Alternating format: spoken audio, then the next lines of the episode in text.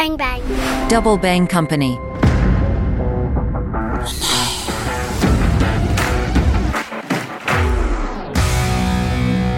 Salut les internautes, Mon œil se penche sur le monde de Ali Moutaïb. Ali Moutaïb est formateur, éditeur et expert en intelligence stratégique. Il est directeur de l'école de guerre économique au Maroc et dirigeant du cabinet d'intelligence stratégique Hyperborée Advisors. Dans cet épisode, on s'intéresse à la guerre de l'information et à la diplomatie économique. Je suis Rizlane Mathieu, vous écoutez Mon œil. Bonjour Ali. Bonjour Rizlane. Bienvenue dans Mon œil, comment ça va ? Très bien. On va parler de guerre de l'information pour commencer. Alors, la guerre de l'information, rappelons-le, c'est un processus de résolution des conflits par l'information. Comment tirer son épingle du jeu dans le champ de l'information ? Bah écoutez, la guerre de l'information est un sujet euh, qui prend de plus en plus d'importance et d'ampleur pour tous les milieux, qui est euh, issu euh, d'abord dans le milieu politique, diplomatique, mais qui s'étend justement au champ de l'entreprise avec le développement aussi de la question au niveau sociétal, au niveau notamment des euh, fondations, O N G, des rapports de force qui existent entre ces acteurs. Pour ça, je citerai un des meilleurs spécialistes sur la question, Christian Arbulo, qui justement inclut la guerre de l'information comme étant l'élément essentiel aujourd'hui dans le, l'environnement de guerre économique dans lequel se structurent en fait ces rapports de force pour les entreprises et l'ensemble de ces acteurs. La, la guerre de l'information, c'est justement la manipulation, le contrôle de l'information pour affaiblir un adversaire. Voilà, tout simplement. C'est de voir, pouvoir renforcer ses propres intérêts pour affaiblir un adversaire. Et donc, il est aujourd'hui surtout essentiel, sous un angle défensif,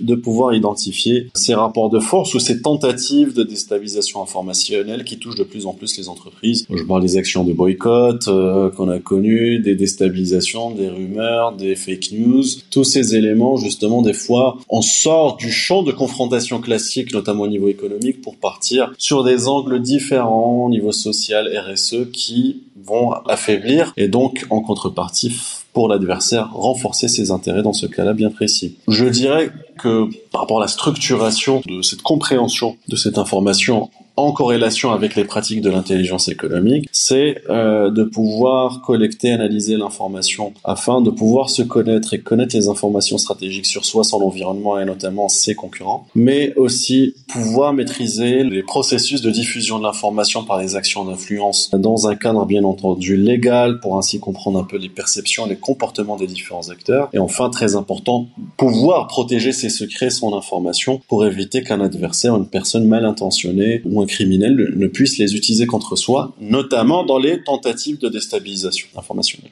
Donc en fait, tout commence par l'identification des risques opérationnels des acteurs avant de créer une communication stratégique. La question que je me pose, c'est comment nourrir et entretenir en permanence la communication dans un espace de conflictualité au développement exponentiel ? C'est une bonne question. Tout d'abord, bon, c'est rappelé effectivement, euh, je fais un rappel effectivement de la structure. Il faut pouvoir, un, comprendre déjà son identité, son environnement. Hein, je parle.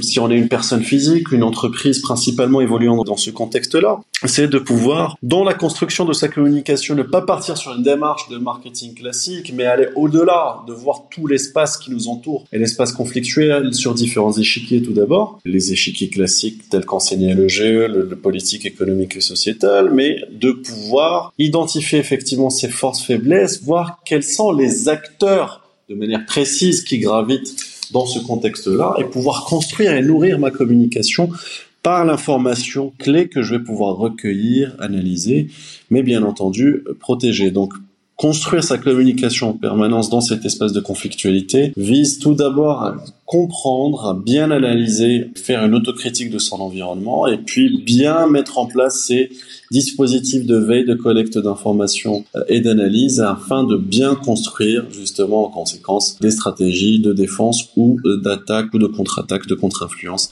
si c'est le cas.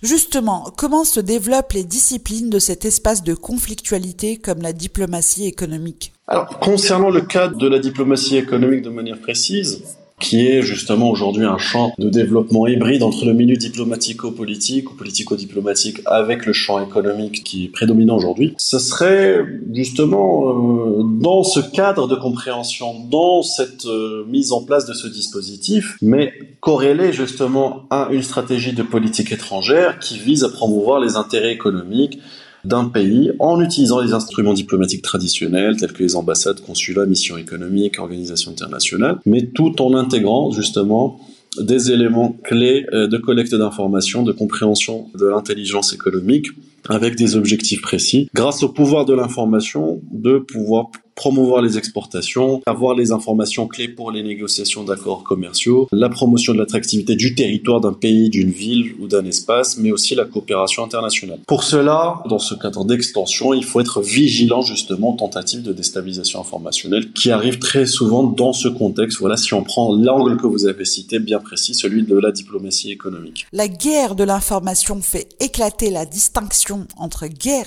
et paix. Il n'y a pas de règles préétablies dans la guerre de l'information. Il faut s'armer de quoi ? De quoi il faut s'armer, justement, par rapport à la guerre de l'information ? Il faut s'armer de beaucoup de sagesse, hein. La distinction peut être euh, très particulière. De toute manière, on vit dans ce contexte de guerre économique qu'on a cité, en tout cas dans un contexte post-guerre froide euh, qui s'est développé, qui s'est accéléré récemment, dans un contexte géopolitique très bouillant et puis dans un contexte surtout de mondialisation, il n'y a pas de toute manière de règles ou de standards préétablis.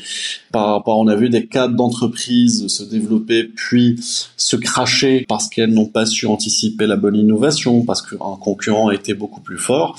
On est dans un contexte presque darwinien, dans ce cas bien précis, où l'information est au cœur de, euh, de sujet, celui qui détient l'information a justement ce pouvoir de compétitivité. Et donc, lorsqu'on rentre dans ces situations de confrontation de rapports de force par rapport à cette guerre de l'information-là, il faut connaître ses armes, connaître ses moyens, ses budgets et jouer avec justement les leviers dont on dispose. Et pour cela, connaître ses forces, faiblesses, son environnement, les acteurs qui gravitent, qui sont ses concurrents, ses adversaires, quels sont d'abord mes objectifs définis au plus haut niveau, c'est-à-dire au niveau politique ou stratégique, c'est euh, de pouvoir, dans cet ensemble là, on va dire dans cet ensemble systémique, bien choisir sa stratégie et euh, utiliser les bons leviers qu'on a cités tout à l'heure pour euh, pouvoir faire face, voilà, à ces euh, à ces rapports de force ou cette guerre de l'information si jamais on y est confronté. Avec Midjourney et d'autres programmes d'intelligence artificielle, on voit apparaître sur les réseaux sociaux beaucoup de photos de personnalités ou des photos qui sont annoncées comme étant des photos d'actualité et qui sont des purs produits de l'intelligence artificielle.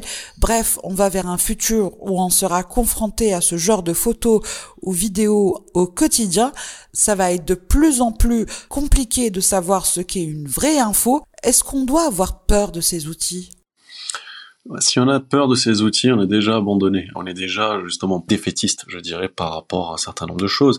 Je viens d'écouter euh, tout à l'heure un podcast, euh, un faux podcast entièrement construit entre euh, voilà, Joe Rogan et Donald Trump. Et c'est euh, effrayant de réalisme en fait. Comment discerner le vrai du faux ? Quels sont les outils qu'on va devoir développer pour lutter contre les possibles attaques informationnelles ? On sera dans la désinformation de plus en plus importante, utilisée soit par des organisations criminelles, soit dans des cadres justement de compétitivité économique ou autre, de propagande. Donc, comment armer, je dirais, notre cerveau de manière cognitive ? Comment armer euh, les, nos entreprises, sensibiliser notre population à faire face à euh, ces tentatives qui vont se développer de plus en plus, où il sera peut-être dans le futur très difficile de discerner le vrai du faux. Comment réagir ? Parce que bon, des fois, imaginez, vous avez une vidéo qui passe d'une fausse interview, juste une fausse affirmation d'un politique, d'un chef d'entreprise, qui va allumer de l'huile sur le feu, qui va devenir viral, et cetera, alors que c'est un faux. Comment réagir, sachant que entre guillemets, on est à l'ère du pathos, de l'émotion, plus que du logos et de la, de, de la réaction, justement, de manière rationnelle. Donc, euh, comment empêcher, même en démentant une information, ça, ça sera peut-être déjà trop tard. Donc, il y a tous ces éléments qui doivent maintenant être pris en compte dans les politiques d'intelligence stratégique, dans les politiques d'intelligence économique, que ce soit en termes de politique publique, mais aussi en termes de stratégie d'entreprise, pour faire face à cette rupture technologique qui est de plus en plus rapide et qui aura forcément forcément des dégâts, des avantages, beaucoup certes, mais aussi qui créera des risques très importants. Merci Ali Moutaïb. Merci, merci à toi Rizlane, merci pour l'invitation. Merci à toutes et à tous de nous avoir suivis. Si vous avez aimé ce podcast, n'oubliez pas de le liker et de le partager. À bientôt, ciao ciao.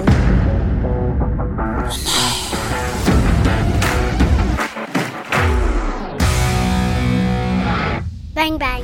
Double Bang Company.